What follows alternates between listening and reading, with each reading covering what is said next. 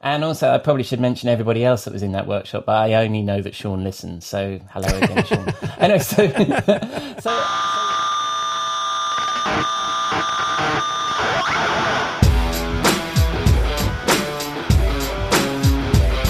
Hello and welcome to episode 135 of Rockstar CMO FM. The M is the marketing and the F is the well you decide. As you're probably wondering, does the world need another effing marketing podcast? I'm your host, Ian Truscott. I'm no rock star, but I've picked up a thing or two over the last 20 years on my tour from sysadmin to CMO, and each week I chat to the true rock stars, my fabulous guests and chums, and share with you some marketing street knowledge that hopefully will inspire your inner rock star. Come say hello. We are Rockstar CMO on Twitter and LinkedIn, and proud members of the Marketing Podcast Network. This episode was recorded on Friday, the 7th of October 2022. Hope you've had a good week and you are well, safe, and staying as sane as you feel you need to be. On this week's episode in the Marketing Studio, I have a fascinating chat with Jeff Clark about anthropology and marketing. I go backstage with former guest and my old boss, Grant Johnson, the CMO at Emburse, and we wind down the week in the Rockstar CMO virtual bar for a cocktail and a thought with Robert Rose.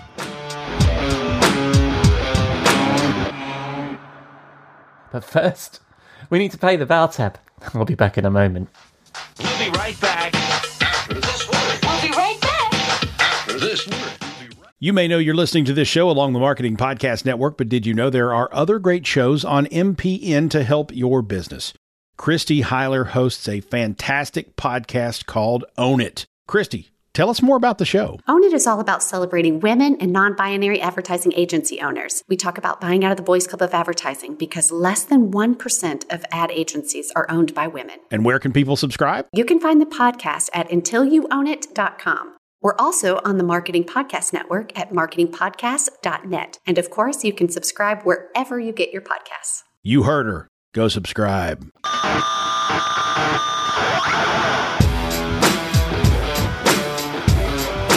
On to our first segment, the marketing studio with Jeff Clark, our resident rockstar, strategy advisor, and former Forrester SiriusDecisions research director. And this week, he's inspired by a webinar.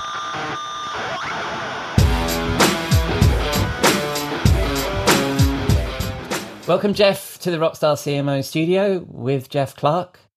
I've done it again, haven't I? yeah, really. Sounds a bit redundant, but hey, what the hell?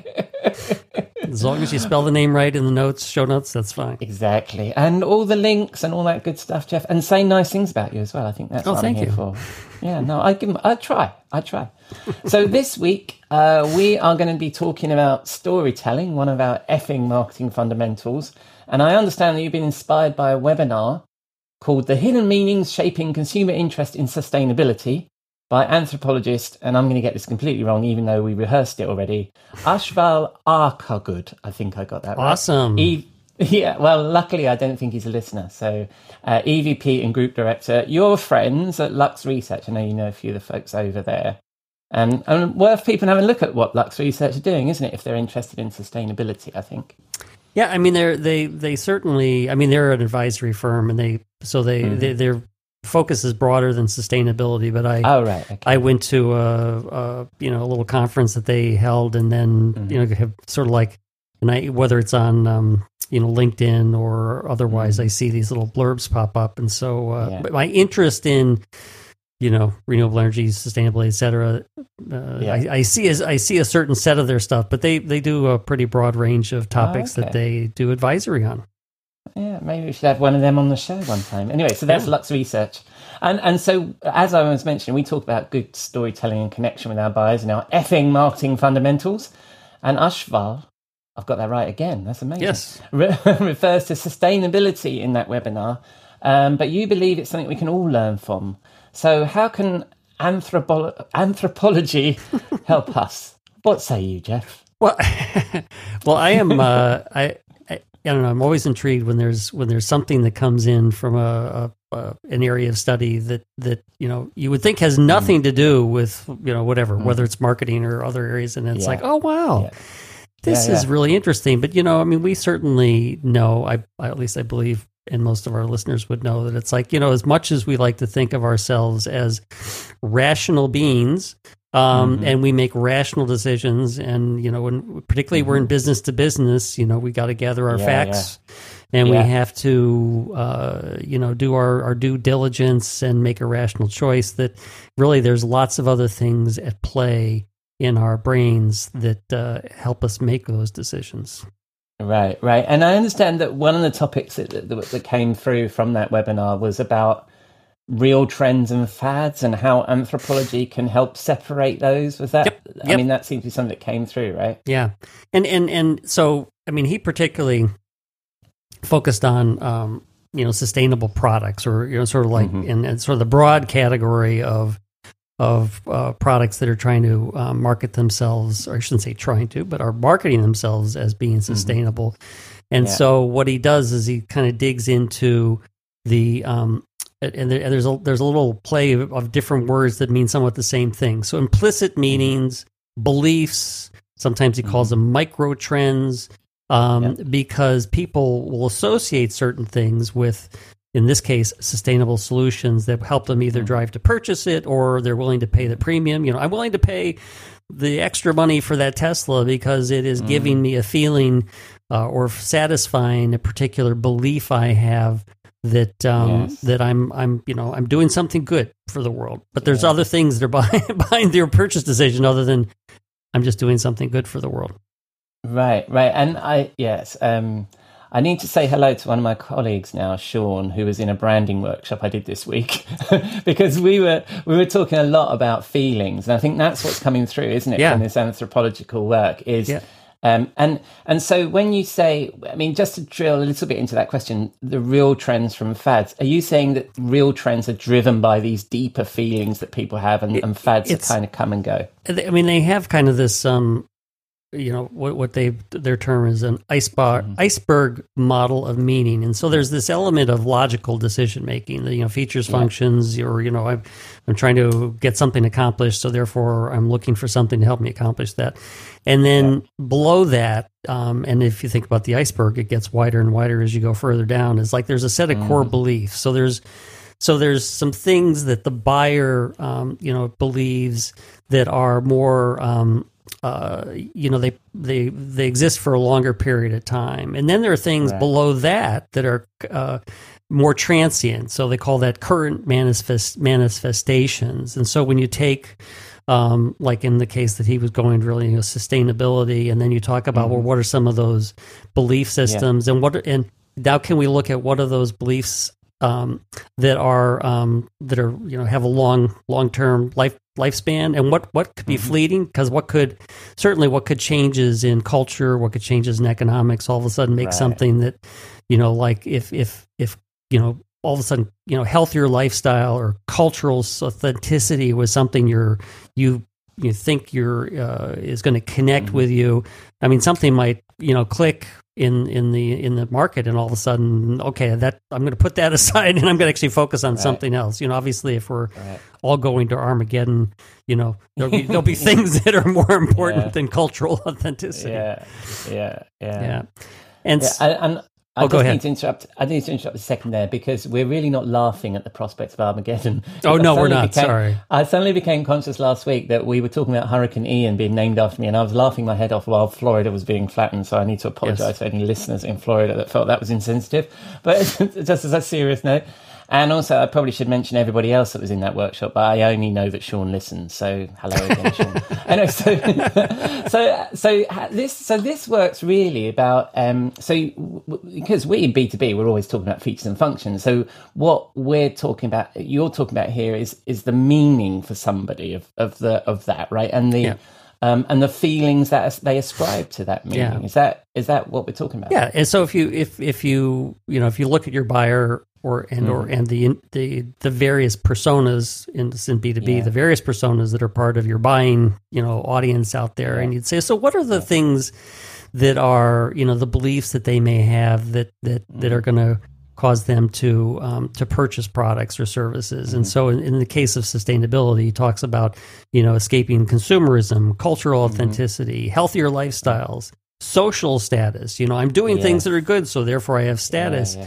Uh, Also, staying technology technologically relevant, and so Yeah. you can if you're selling something that that again is is either new and is trying to crack into a market or you're selling something that has a premium and you're trying to get people to basically justify that premium you you dig into these these belief systems you understand what's more mature than others because again some of these may be fleeting and then and then as you design your product because this is kind of a whole product view you mm-hmm. design your product you design your go to market you design the way you talk about it the storytelling to Yeah. basically communicate to those and so Right. you know and and in anyone who gets a chance to listen to the um the pre-recorded or the the webcast you know they'll say he goes through a bunch of examples you know like tesla is um certainly there's an element of um healthy lifestyle but there's also a real element of social status and staying technologically relevant so here's the new car that's coming out oh and Yeah. it gives me status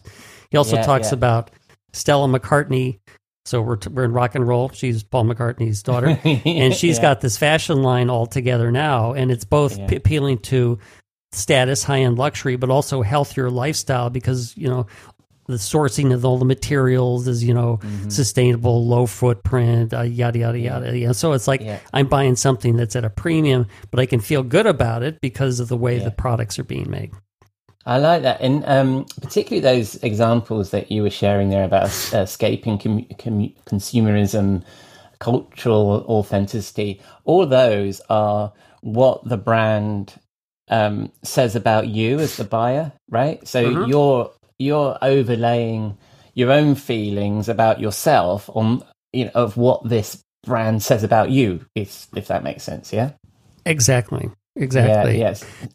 Yeah, And- so that's and- the, yeah. Oh, and I was just going to say, and and the and the, I mean, the important thing is to realize that that as you get, dig deeper into some of these Yeah. belief systems, is that is that you really need to. This is where market research and doing your your Mm-hmm. investigation as to you know why are people buying and and you know I started you know I took some examples and I started trying to dig into you know why people are buying certain products and it's like you know you really you really got to dig because um, you know some of the analysts or whatever or the uh, you know industry magnets uh, influencers may may understand this and it, it may not be so clear. You may need to do a little bit of your own research which is what Right. the fellows at uh, Lux Research were doing is that they were taking these individual belief systems, interviewing people, and seeing where on a maturity curve things are before they can reach either mainstream awareness or you know Ah, or or, okay. or the full adoption of the products. And once the products are adopted as in the mainstream, it's like you don't have to worry as much about Right. these uh, um, you know these things because they become part of everybody's life. Right. So, I mean, we were talking about that last week, weren't we? The um, the Gartner The hype adoption cycle. Hype cycle, absolutely. So it seems to me, and also th- there's that adoption model, isn't there, of um, you know early adopters, Yep. the, the main, and so so it's interesting these these concepts coming together, doesn't it? I mean, we often talk about branding, and we talk about the feelings that the brand creates and the things the brand says about the buyer, but also interestingly, it might be different things in the different stages of the hype cycle or the different stages of their adoption. Is that yeah, I think you know. So these, so Yeah. as something comes in as a as a totally new idea, and if you think about the hype cycle, and and Mm-hmm. Yeah. and so as people are communicating about it, and it's gaining traction, and everyone's so everyone's talking about it from the analysts Yeah. to the to the buyers, you know, it goes up that hype cycle. But then if Yeah. if some things do not pan out, and this is where being you know honest and and of course in the case Yeah. of sustainability not being greenwashing being honest about what the product delivers and how you're communicating it is that you don't want to fall into the trough of just disillusionment Yeah, because yeah. either some of these um, beliefs maybe again maybe more fleeting and you know Mm-hmm. and and or all, of- all of a sudden not relevant or you just haven't been able to get that adoption above that 5 10 15% of the market so that it's got a long-term trajectory trajectory Right, right. And so, um, is this? I mean, Tesla seems to get used as an example for just about any avant-garde marketing or or product innovation example. But you talked about Stella McCartney's fashion brand. Um, is it is it more of a B two B thing? Do you think about brand uh, connectivity, or do you think it's just as relevant for us in B two B that people need to have these feelings for us? I mean, I think it it, it is. There's a clear um, connection in in consumer products, uh, Mm-hmm. but I think that it's definitely relevant for um, you know for any type of you know new product and service. And the, of course, the complication is in B two B. Typically, there's more than one purchase, person making the purchasing Yeah, decision. So you, you think about you know there's there's the marketer. Uh, Mm-hmm. And then there might be the marketer's boss, the CMO, and then there might be the guy in sales and the guy in IT or whatever. Um, and so and so you know figuring that out for each persona to the Mm-hmm. at least to a level of which you can um, action upon it and it makes sense is is um, is kind of necessary but you know this is part of you know building your personas you know who is your Yeah. persona you know what are their triggers what are their Yeah. pain points what you know so let's add to that what are their kind of beliefs in terms of what they're they're trying to do. So I, I mean, I, Yeah. I was thinking through because I think it was just two weeks ago we were talking about customer data platforms, and it's like, Mhm. well, could we actually think about what are some of the implicit meanings that Mhm. are uh, that would, uh, as me as a marketer, say Yeah. a customer data platform is would be of interest, and obviously, Mm. you know, three plus years ago it was new so now it is Mhm. not as new you know it is it is gained a certain level of maturity but if i think back you know to again three or four years ago it's like you know there was certainly an element of staying technologically relevant you know so Yeah. some of the things that you know we talked about sustainability you know Yeah. they, they apply here gaining peer status you know Yeah. uh, and then things that you know I think marketers have been striving for for you know much longer. You know, delivering insights you know to the business, delivering a total customer experience to the customer, Yeah. Becoming a partner with sales. I mean, I think these are all implicit meanings that we need to talk to and think about. Well, what does that? Yeah. What's this mean in terms but of I- this product and service? What does that mean for the marketer? What are they thinking? Yeah, I just want to rewind a, a bit on that persona thing because I think it's really interesting. Because when I'm approaching personas, I, I we've, I mean, we probably did some back in the day together when, when we were when we were working the same team. Um, but I've cut my the way that I've refined that particular part of what I do is I'm in, incredibly focused on needs, right? So I'll I'll build personas based on needs, and I won't worry too much about job title or Yep. role or anything like that. And then I find that I have much fewer personas because we're not, you know, trying to create all these different personas based on job title, industry, and all that kind of stuff. And that, and because also because I'm usually taking the content marketing approach, so I'm thinking about the content we need to produce because I can't control who consumes it, right? So I need to I need to build some content for the people that have needs because they're risk averse. But what I think is interesting here is you're talking about not needs as much, but also about feelings, right? And their feeling toward your category. Is that the sort of thing we need to try and capture in these personas? And How do they feel about this kind of purchase or this category or Yeah, I Is think I, I think if you if you think back to the which is it's always hard when you're trying to describe a uh, uh, uh, you know a model? a model that has that has more like a three dimensional or two dimensional view of it, and it's like so if you Yeah. think back to that iceberg model, the the Yeah. needs are initially expressed as that logical, you know, uh, they have problem, you know, they have to solve a problem, and they're and they're typically Yeah. going to solve it a certain way, um, and then Yeah. you get down to the core beliefs, which is okay, the person who's going to try to solve that problem. Um, so let's say the champion uh, is there's things that they want to accomplish within their organization or things that they want to accomplish that are just like that are more core to making them feel good about the job they're doing. And then there's the and then there's you know the, the the the current manifestation of those beliefs, which is oh you know I could use so if a core belief is I wanted to provide um, you know a single view of the customer to an organization. I mean, I could have, I mean, I did try to attempt to do that um, 10, 12 years ago uh, Yeah. before customer data platforms existed. And then, so, oh, so what's the current manifestation of that relative to that, that belief? And, Yeah. and how mature is that? You know, is that something yeah, that we uh, trying to sell this product can actually deliver to the um, to the customer. So therefore, we could own that that you know single view of the customer to to the organization. Um, Yeah. And and so as I think you know through some of these implicit means relating to like the you know the the CDP example, it's like you know you know again there there are things we were trying to solve, and so now here's the next Yeah. generation of tools.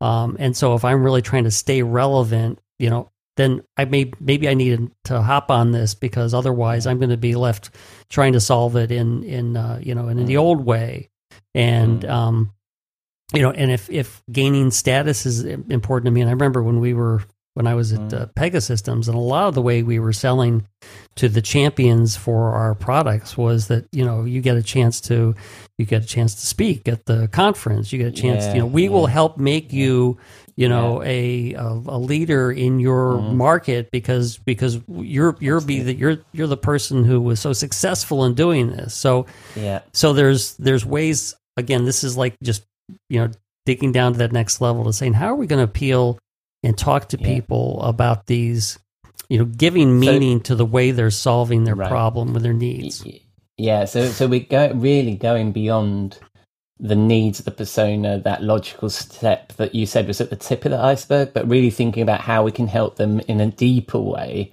with some of their other motivations that may be outside of what our product or service does. Uh, it's well and if again if you think about it from a whole product perspective how are they going to feel Yeah. once they've um, yeah, yeah, they bought it, they implement it, they're using it.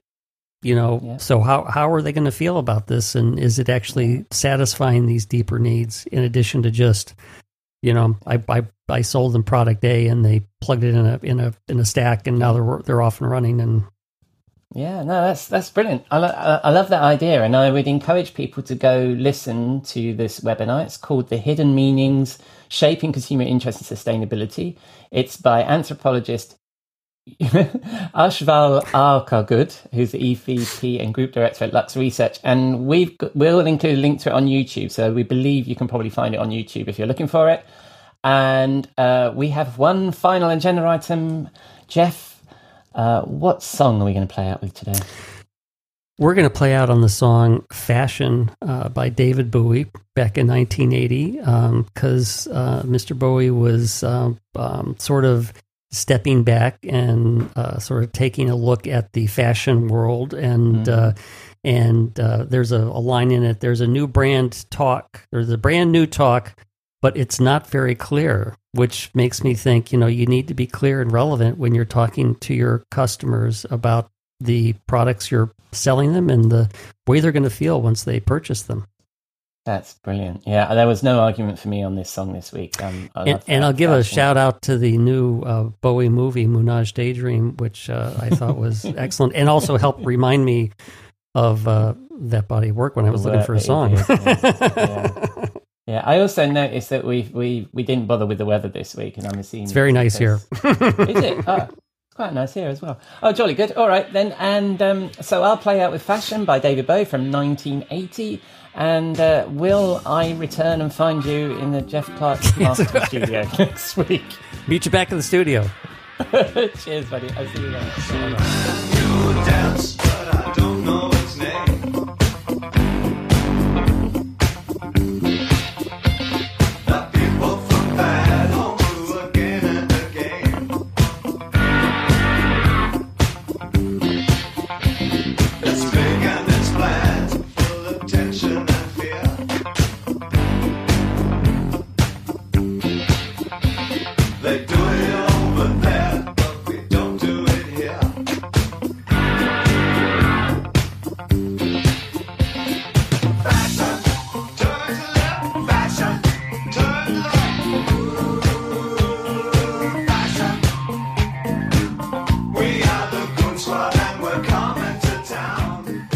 Jeff. A classic tune there with Fashion by David Bowie from 1980 and a fascinating topic. I'll include a link to that webinar by Lux Research that we referred to in the show notes, plus all of Jeff's links. And if you have any thoughts or comments, you can contact Jeff through our website at rockstarcmo.com.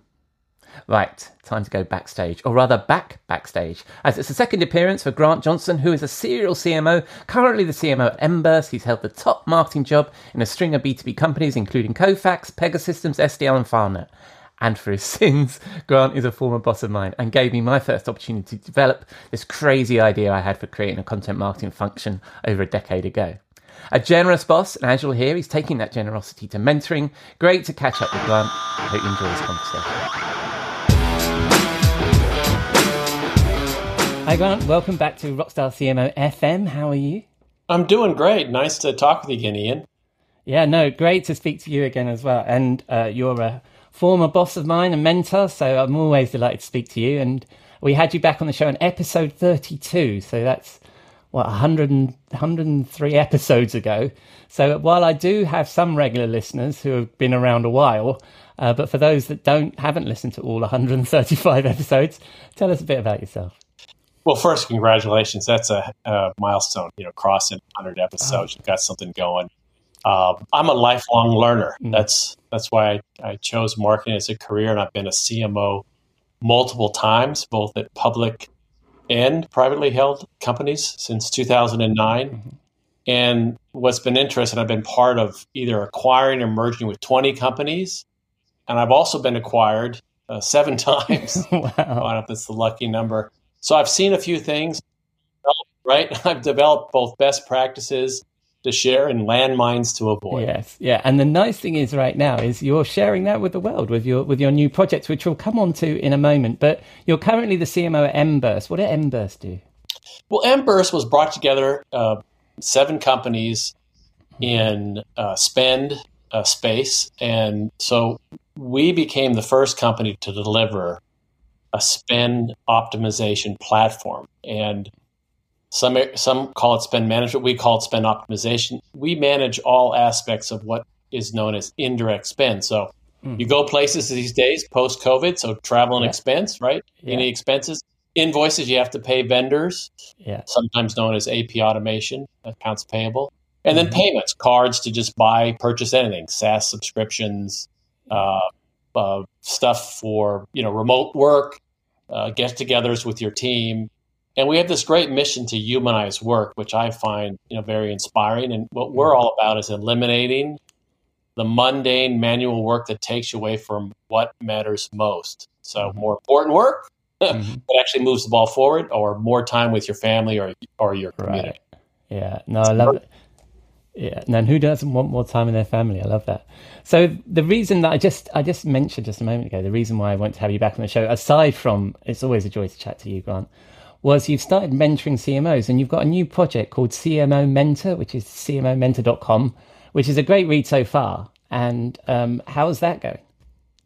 Well, it's going great. You know, as I said, my fourth tour of duty here as a CMO, and I Yeah. thought it'd be great to start sharing some of my lessons learned and, you know, invite uh, input. Uh, I do mentor uh, some what I would call early career CMOs, and so I thought I'd put some of the ideas uh, into more formal blog posts. Yeah, yeah, yeah. And they, it's, it's a great read.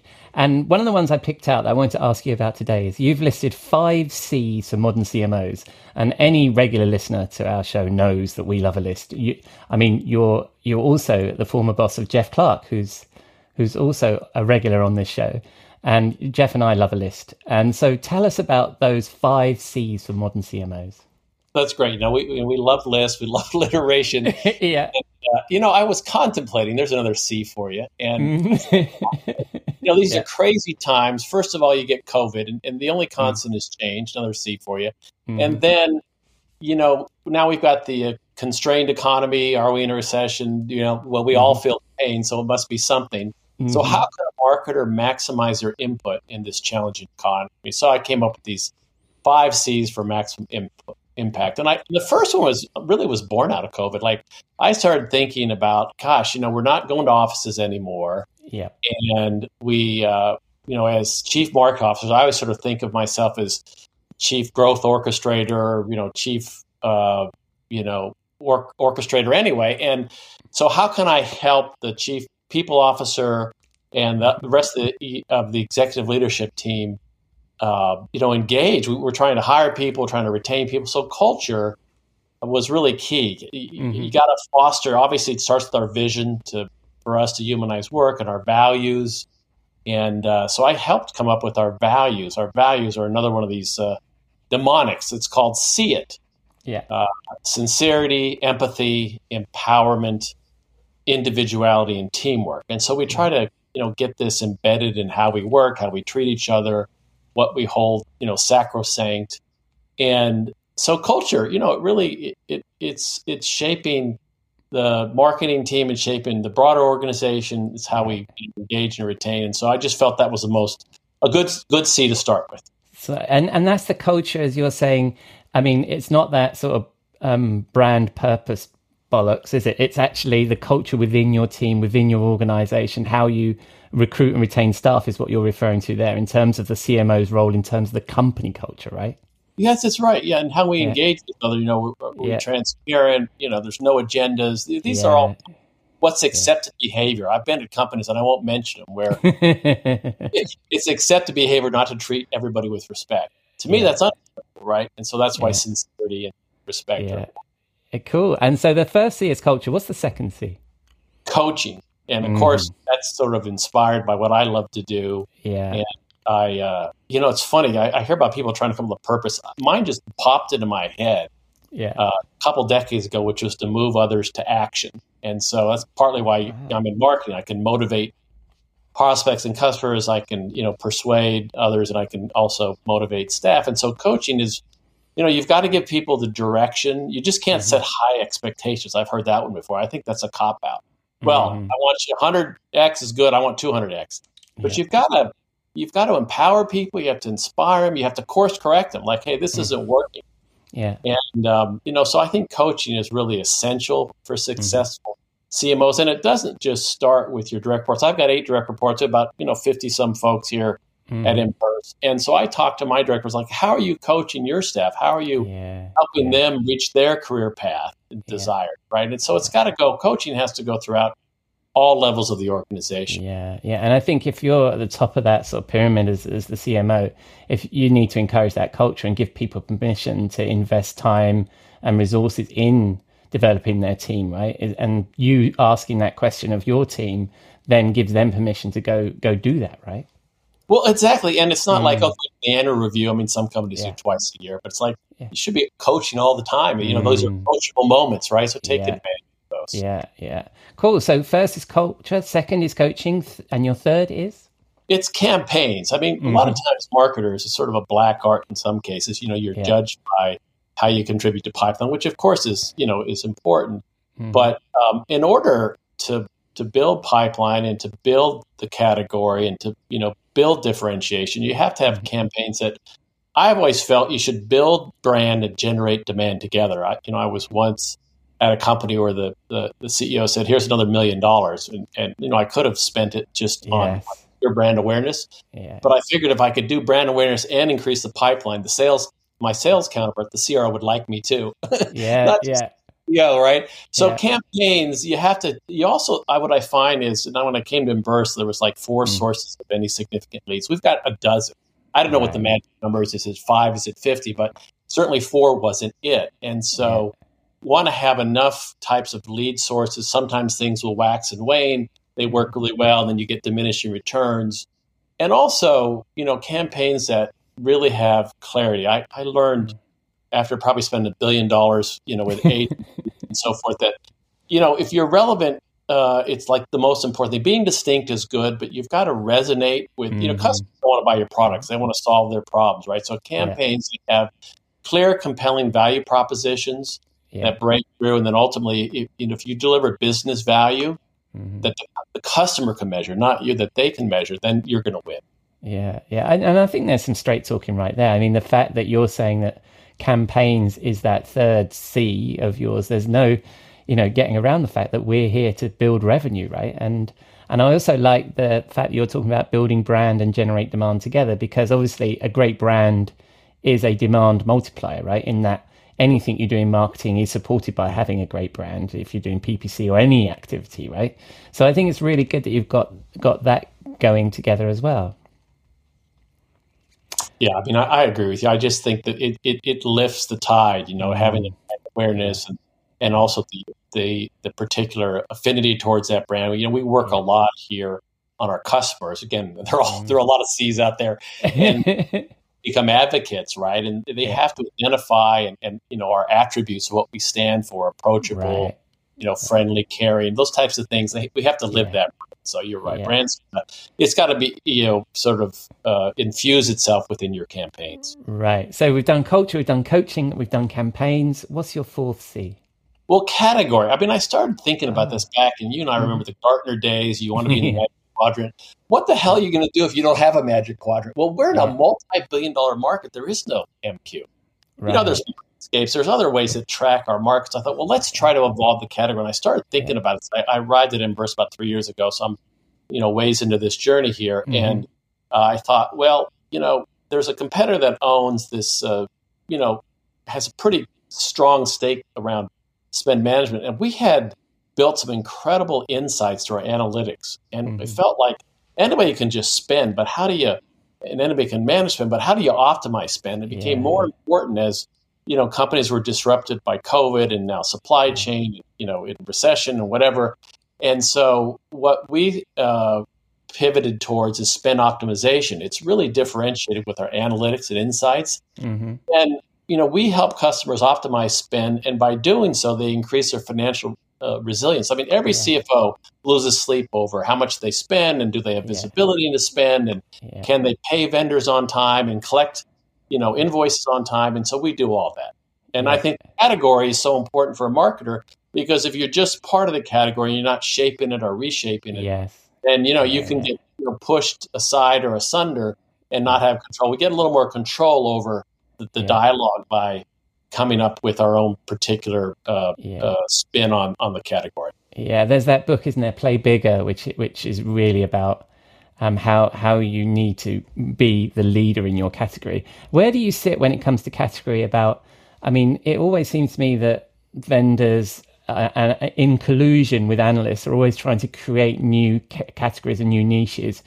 It, is that the advice you give to CMOs to read to if they can't redefine the category they're in, create a new one, or where where are you on that one? Yeah, I mean, you know, that's that's a I think probably an ongoing debate. I, I, Mhm. I I've read Play Bigger, and I, you're right. It's Yeah. got some good ideas on that, and I also think you know building, uh, you know, a uh, following is really critical to your Mhm. brand. In my early days, I mean, you know, I we had incredible brand affinity. I, I ran Norton Worldwide for Symantec, and you know, we had higher affinity than Microsoft at the time, anyway. Wow. And so I think, yeah, and just you know, you, you have to have enthusiastic followers, and you know, around your point of view, and uh, but you can't expect to win overnight. We track our brand at Emburse. I have twelve objective metrics to track brand momentum, and you know, something we can do internally with you know, we obviously we use external sources, but we report only internally. And uh, you know, there are all these different dimensions from you know customer satisfaction to you know web visits to followers, and so I think you just have to work all those things Mhm. uh, you know, and, and you try to build the category. And it's great if there's a, an actual category you can either fit in. yeah. I've mostly been with disruptive challenger brands, and that's Yeah. that's fine. If you're the big dog, you can only go down, right? So I mean, hold on to number one spot, but I think it's more Yeah. fun to be a disruptor. Yeah, no, I agree. So that's great. So we've got the culture, we've got the coaching, we've got the campaigns, we've got the category that we're in, and we're defining that and we're leading that. And what's our fifth C? Well, it's courage. I mean, I again, it. Could Yeah. be consistency. You know, Yeah. you know, it, it could be uh, a lot of different C's. But I, to Mhm. me, and I learned this, and I, you know, you, when you've been a CMO a number of times, and hopefully if you're self-reflective, it's like yeah. I would have liked to have had taken more risk and had more courage. You know, I've been asked before, like, you know, what would you do differently, right?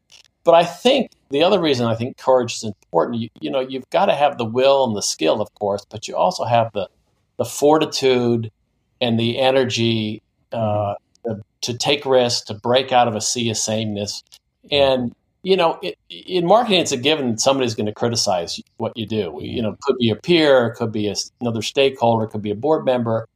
And you know that's why obviously you need metrics, you need data, you need you know proof points and evidence to say, hey, this is why it's working, and we're moving the needle or not. And so I think you have to stick to your guns. And uh, you know, I remember I came up with this idea, you know, Emburse it, and just to try to verbify just to get people, hey, there's a better way. Don't just expense it Emburse it. And one of our Yeah.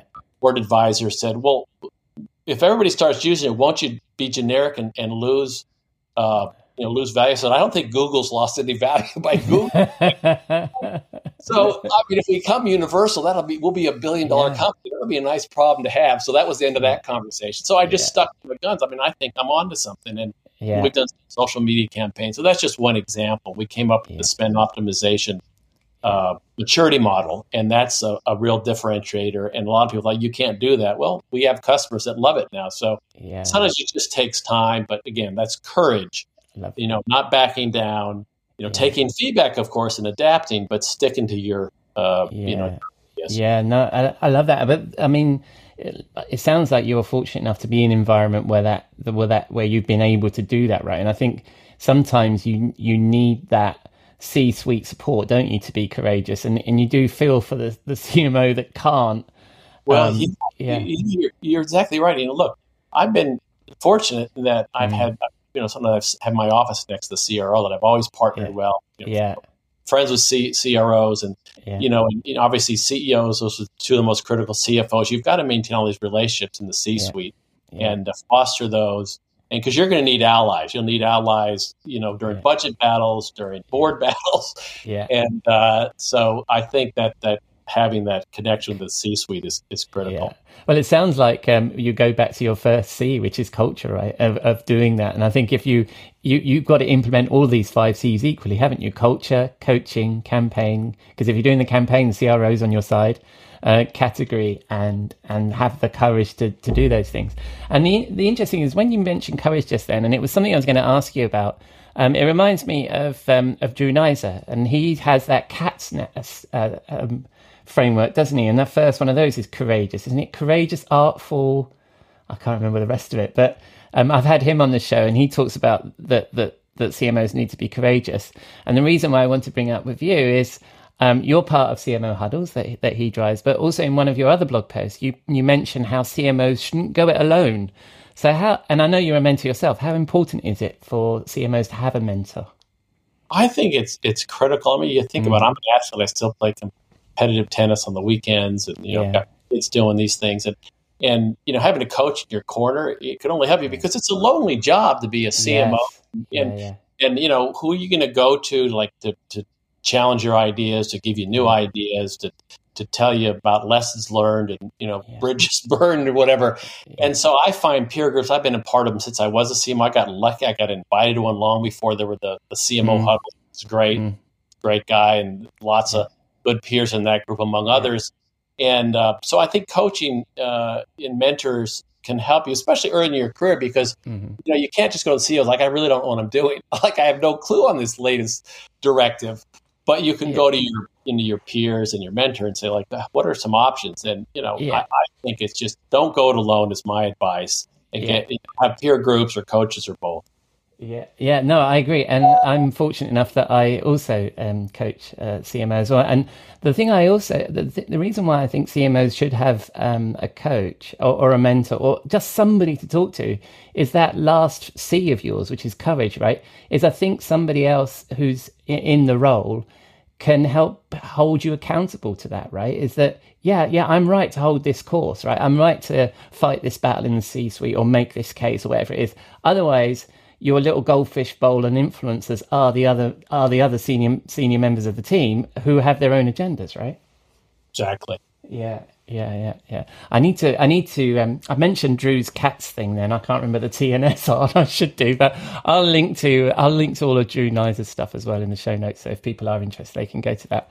So I'm afraid we're um, we're out of time there, Grant. I could. I always enjoy talking to you. One of the things that I'd love to have you back on the show because you also talk about um, CMO pitfalls on your blog as well, which I'll encourage people to go and go and look at, and maybe you can come back and talk about those too, which is the flip side of this, I think. Yeah, I'd love to. Yeah, no, I'd love to have you back. All right, so um, thank you very much for that, Grant. I have one final question. Um, last time, and it's our regular feature, the Rockstar CMO Swimming Pool, where we throw all the bullshit, snake oil, and overhyped trends that plague this industry we love. Last time, we had a great conversation because you chucked in attribution, and I encourage people to go back and listen to that. I really enjoyed that conversation. Um, are you going to stick with attribution, or do you have another candidate for our pool? Well, why don't I just get even more controversial? Why not? Why don't we also throw along with attribution marketing lead volumes? Right. Um, because I think they're they're meaningless. Yeah. You know that obviously is controversial. Look, you've got to have leads to ultimately Yeah. get Yeah. opportunities and win. But Yeah. really, I think we progressed in, at least I feel most of my peers have in, in having true. We're in it together. You know, sales and marketing alignment, right? Yeah. Yeah. We integrated reporting. We do pipeline quality metrics. Yeah. And yeah, well, we have volumes. The more important thing is, uh, do we have a variety, as I mentioned earlier in the show? You know, like we have a variety of lead sources, so we're not just relying on you know pay per click, right? Yeah. And uh, do we have? Are we looking at you know uh, speed, you know, velocity, Mhm. transition, Mhm. uh, the percentage that converts, you know, one segment versus another, and, and you know the relative value of the opportunities, and ultimately the, the main metric really should be close one business. I once had somebody in my team said, "Look at all these leads." I said, "Well, what's the Yeah. status?" Well, I don't know. I handed them over to sales. Yeah. Well, Yeah. It's clearly the wrong answer. And and you know, if you deliver a superior customer experience and uh, you know create customers for life, that you can grow uh, customers in addition to get new ones. So anyway, I just Mm-hmm. thought, why don't we just throw it, the MQL into I love it. I love it. And that's another great conversation about MQLs. And a couple of people actually on the show have, have questioned the validity of MQLs, should I put it that way? And um, and also a lot of the time when you've set up these frameworks, you actually um, define behavior, don't you? You start rewarding people on the number of things that they do. And if it's not connected with the whole customer journey, you're, you're not really creating value, are you, with that kind of thing? You're exactly right. Yeah, yeah, I love it. Anyway, Grant, thank you very much for your time. I know you're incredibly busy with these things. Um, when people want to get in touch with you, spin and they spin the dial on the interwebs, where they're going to find you? Well, I've made it pretty easy. It's you know, so it's uh, if it's LinkedIn, it's Grantee Johnson one. If it's Twitter, it's Grantee Johnson one. It's Grantee Johnson one. I guess I got there first at gmail.com. Splendid. All right. And uh, also, your blog is cmomentor.com, which is a fantastic uh, URL. Before we hit record, I was complimenting you on snagging that. I was surprised that it was available. So, cmomentor.com. And I look forward to having you back on the show and we'll talk about the. I've, I've almost made you commit on while I'm recording, which is probably the probably a bit naughty of me, but it would be great to talk about the CMO pitfalls uh, next in a, in a couple of weeks on the show if you'll be available. Yeah, that would be fun. As always, a pleasure c- connecting with you, Ian. Have yourself a great uh, a weekend, and we'll look forward to connecting uh, later. And you, Grant, thank you very much for your time. Cheers, mate. Cheers.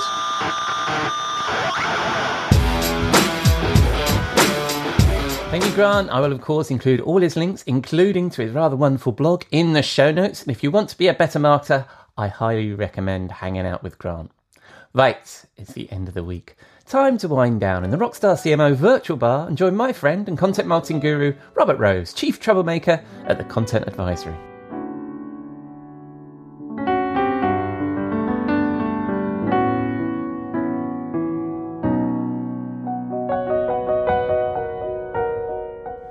Good evening, Robert.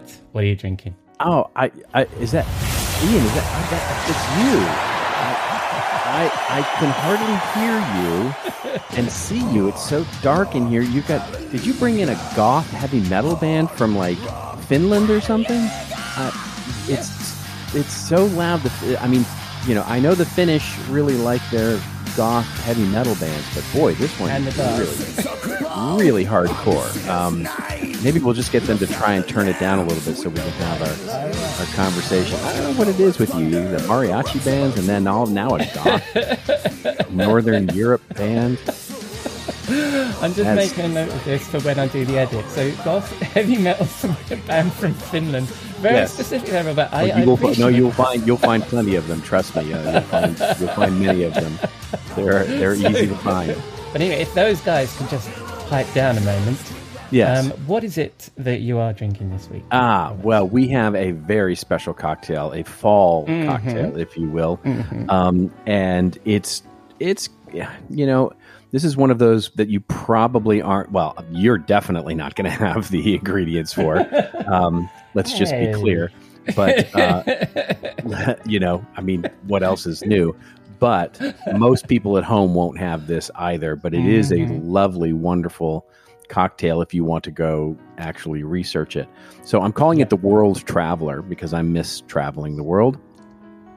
and it's uh, I'm calling it the World Traveler, and it's it's got a little bit of uh, so it starts with a little bit of what's called cheongju, and it's a that's What? a Korean rice wine, um, Wow. and it's Okay. absolutely delightful. Um, it's a little Yes. bit like sake, but but it's not. It's Mhm. definitely. I mean, the Koreans will tell you it's definitely not like sake at all. But the Right. it, it's it is a rice wine, um, Mhm. and lovely, and it's got a little bit more of a fermented taste to it than than uh, than sake. So it's a little heavier um, than Okay. that.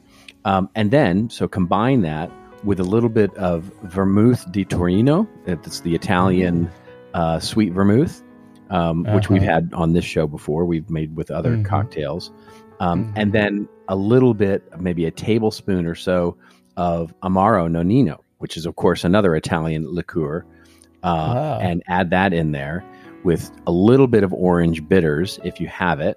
Um, Uh-huh. And that's kind of it. And if you want, this one wouldn't be over ice. This one would be shaken and chilled Mhm. and then poured into a martini glass or something like that. And it's just a delightful fall. amazing. It tastes like fall. It's, it's just a wonderful kind of I um, don't know. uh, I don't know where you get these things from, Robert. That sounds like an amazing cocktail that I've never heard of. Um, well, I'll attempt to make it with the ingredients on my Yeah. desktop bar. Yeah. Um, I think you've you, you've already you know sensed that maybe I don't have any hope here. So um, I'm going to go for the most um, the most Scottish of uh, of rice wines, which everybody knows is uh, Hendrick's Lunar Gin. Ah, Uh, yes. I shall have have a, have a little bit of that, and um, I know you said no ice, but um, I haven't got my shaker with me, so I'm just going to stick some ice in a glass. All there. right. All right. Pour in some of this this nice Hendrick's. Oh, that's quite a good measure. And then um, and then the other ingredients from Italy. Um, I'm going for um, tonic, which isn't yes. and The, the most British of liqueurs is tonic, I think. Um, Yes, That's that's, true. Uh, Yes. or, or certainly of uh, things that you put in gin, and I shall have um, I shall have that with and, and very similar flavours to what you've got there because the nice people at Fever Tree have, have put some cucumber in it, so it's very nice. Ah, Let me try this cocktail. Mm. Mm. That is delicious, Robert. What are we calling these? I've been I've been calling this one the World Traveler because what I was it was I was reminiscing about my travels in 2019 Mm-hmm. and I remembered that it was this time of year that I went to Korea and had just an amazing time. I love Korea so much. Um, Yeah, spent yeah. some time I've in never- Seoul, and then of course I spent a little time in uh, Milano, um, and and spent a little time there. And so I was like, huh, I wonder if there's anything that would mix those two cultures into a cocktail. And and I came up with And this there you thing, go. and it's Yeah. Oh, it's your own invention. It's delicious. Well, well, I, mean, don't know that it's I'm my own invention. I did find there were there are you know when I started looking up the different brands of Cheongju, uh, I I did find that there are many cocktails out there with it. Um, some of which mix in bitters and some of which mix in some other things, but um, the Something- the the Italian liqueur part I think was a little different. All you. yeah, so well, look out for those. So, where would we have this this uh, great blend of Korea and Italy in a glass? Uh, you know, I think we have to go to Seoul. Um, I, I don't know if you've ever been. Um, Never, no. but it is uh, an absolutely amazing, thriving, very alive city. Um, Mm-hmm. And, you know, it's a little bit like Los Angeles in the sense that it's so spread out. Um, Yeah. And so it's, you know, I mean, it's, you forget how big it really is until you sort of fly in.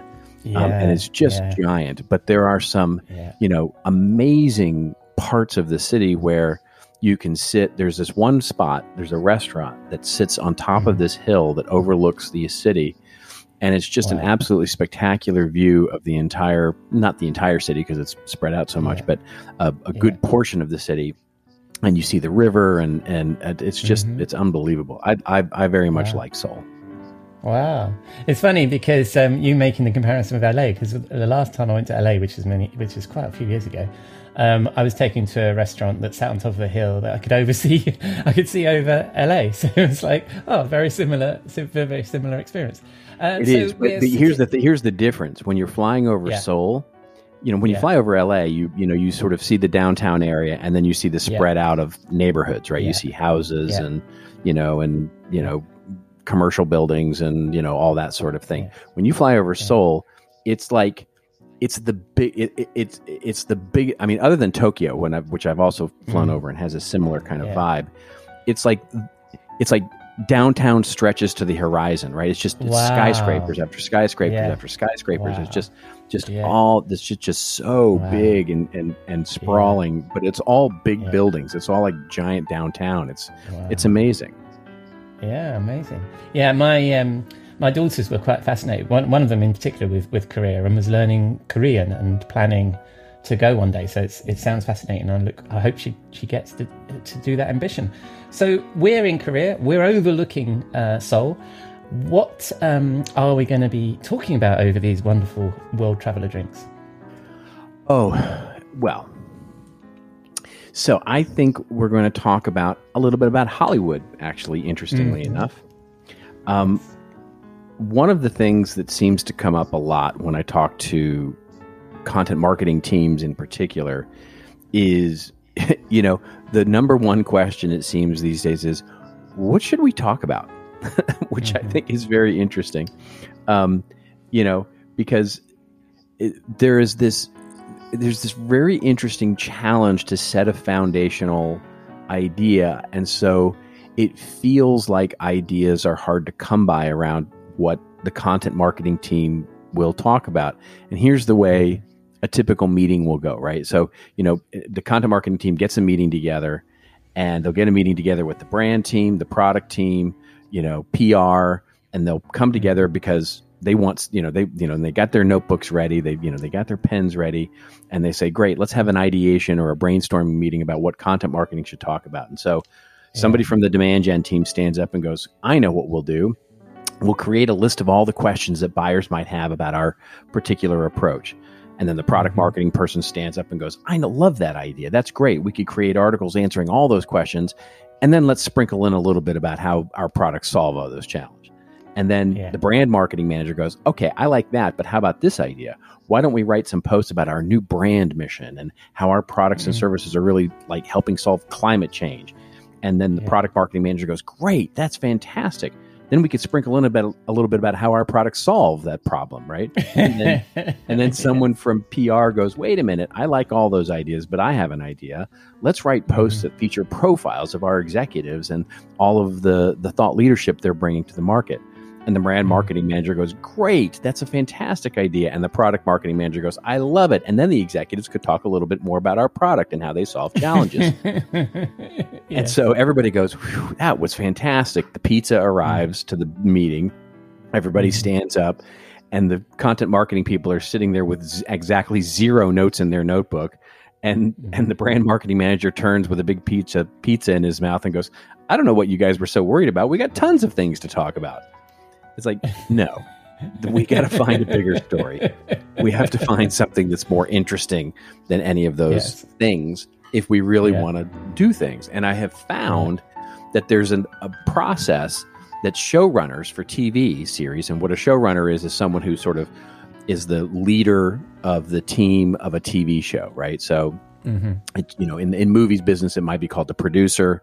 Um, uh, it's but in the uh, in in the TV business, it's typically called a showrunner, someone who is basically responsible for the vision, organization, and sort of management of the entire show. And Mhm. so these showrunners have a have a have an actual process here in Hollywood because they have a similar challenge, right, to content marketing Yeah. teams. Right, they've got directors and actors and production specialists and all these things that have to Mhm. get aligned on how they're going to produce all these episodes. The process is basically one, plan it out. And they'll sit in a room with their team and they'll plan out the entire season or multiple seasons in some cases of, an, of a TV series, mm-hmm. talking through each episode, where the arcs are, what the characters are going to be, what the settings are going to be, all those kinds of things so that they plan out all the episodes. Then the second step is once they have that, they create outlines for all of those episodes. And the reason they create those detailed outlines is to be able to communicate to the production specialists, to the directors, to uh, you know the casting directors when they're going to need actors, when they're going to need you know on location places, when they're going to need special cameras, you know all those kinds of things to be able to outline that thing, and then and we talked a little bit about this last week. They create the content, not the packages. In other words, what they do then is they set that team off and they go, there, go write the entire season of content. And they'll write the entire, you know, scripts of all these things, but they don't go produce them all yet. They go write the entire so that they can make changes to episode one because of what happens in episode three, or they can make changes in episode nine because of what happened in episode four. And they get all that mm-hmm. stuff aligned and all of the scripts written before they actually start feeding it into the production crew to start creating it over time. And taking the mm-hmm. time to do those three steps, or at least two of those three steps, can be a huge benefit to you as a content marketing team. Because now, when that, hey, let's just sprinkle in a little bit of product information comes up, you're going, no, no, no. The story doesn't call for that right now. This is what we're working on. This is what we have planned. And it's just more efficient for all, you know, all the parties involved. So it's a great way to Right. sort of think about how to plan out your content rather than sort of Right. just suffering from, well, who else has an idea about what we should talk about?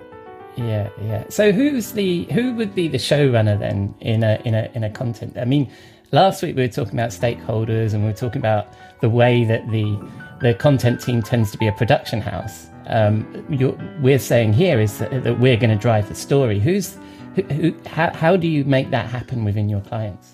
Yeah, it's you know, it, here's the thing. It, it is- mm-hmm. this is only applicable, really. Mm-hmm. I mean, I'd like to think that this is applicable beyond a content team that you know that doesn't own some mm-hmm. level of you know a channel. In other words, Yeah, most of the time what i find is is that there is a content one of the things that the content team is responsible for is the blog or the resource center mm-hmm. or the mm-hmm. webinar program or maybe all of those things right mm-hmm. and what we're really trying to figure out is what the larger story is across multiple channels and so that's where it goes beyond sort of thinking about it from a okay, are what are we doing? Are we writing blog posts? Are we writing white papers, etc.? What I want to be able to do is to say, here is the bigger, broader, foundational story we want to tell over the next Yeah. nine months. Episode one is going to be a blog post. Episode two is going to be a webinar, a white paper, and a blog post. Episode three is going to, and so on and so forth. So that when you're putting Yeah. forward your calendar, what you're putting forward is yes, elements that will ultimately be containers or digital assets, if you will, Mm-hmm. but it is a calendar of production and a calendar of content, right? Right, We're going to write right. all this content and it's going to be done in March, but these are for Yeah. digital assets that we're not going to use until June, July, August, September, Right. etc. That's Right. that's the general idea is if we can start planning that far out, well it gives us Mm-hmm. so much more time to create bigger, more meaningful pieces and account for all the reactive pieces that we have to do, right? Where all those things that we're marketing goes, oh my God, hair on fire, we've got to write this post or we've got to write Mm-hmm. this article or we need to write this social post or whatever it is. Because we've got the foundational story planned out, it gives us a lot more bandwidth to be able to handle the reactive sort of triage stuff that we have to Yeah. take care of. Yeah. Also, I think if everybody agrees on what the story is and what the main points are you want to get out of that story, you can point at that as the framework. And if somebody's got some other idea, at least you've got a point of discussion, haven't you? To say, I'm not That's sure right. that supports our our content story, our content mission. There's No, a standard. really yeah, good. there's a standard. Yeah, yeah. And you can't Yeah, you yeah. can't improve on a standard if there isn't a standard. Exactly, exactly, exactly. And also, you can't say, I mean, it might be you say yes and we will do it, but at least you've had that conversation and everybody's aware that this is a distraction from your content strategy, right? So, yes, very good. Uh, so, we all need a showrunner. I love that. Um, and then, um, and you're you're based in Hollywood. Um, any writing that happens in Hollywood that you can recommend? Uh, these are getting more tenuous. No, a there- there's website, perhaps? Yeah, no. There's none. All right, how about yours? Where would people find your website? Well, Oh, they'll find us hanging around this little place called contentadvisory.net where we service all of our wonderful clients. I love it. All right, and, and when people spin the dial on Inverse, where are they going to find you? Well, they'll find me on Twitter these days. They'll find me on LinkedIn these days. And also, there's our little community. If you're in the world of customer experience, come check us out at uh, experienceadvisors.io. It's a fun little community that we've got going on now where we've got a little newsletter. We've got a great community talking about all these kinds of topics on a daily basis in our little Discord community. Um, it's it's uh, it's it's turning out to be really interesting and fun. Yes, it is. And I always include a link to it in the show notes, so that's where folks can find it as well as your links. And um, I and yes, and and more importantly for me, uh, will I find you in the bar next week? You will indeed. Hopefully, with no Finnish goth bands around. God knows what you'll come up with next week. But all right, I'll see you then. Thank you, Robert. And at the beginning there, you heard a little bit of Finland's Lordi and Hard Rock Hallelujah. That actually won the Eurovision Song Contest in 2006. That's a wrap on episode 135 of the Rockstar CMO effing marketing podcast. I've been your host, Ian Truscott. Thanks to Jeff, Grant, and Robert for sharing their insight. Please say hello to them. I'll include all their links in the show notes, which you can find on your favourite podcast app or at rockstarcmo.com, where you can also find all our previous episodes.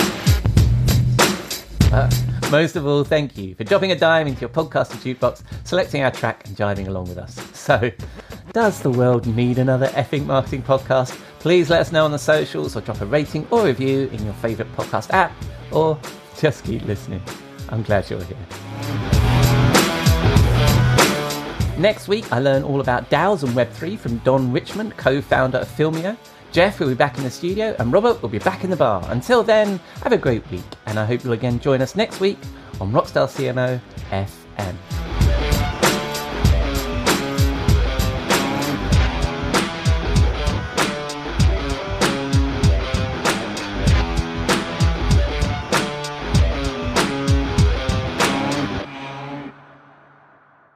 This podcast is heard along the Marketing Podcast Network. For more great marketing podcasts, visit marketingpodcasts.net.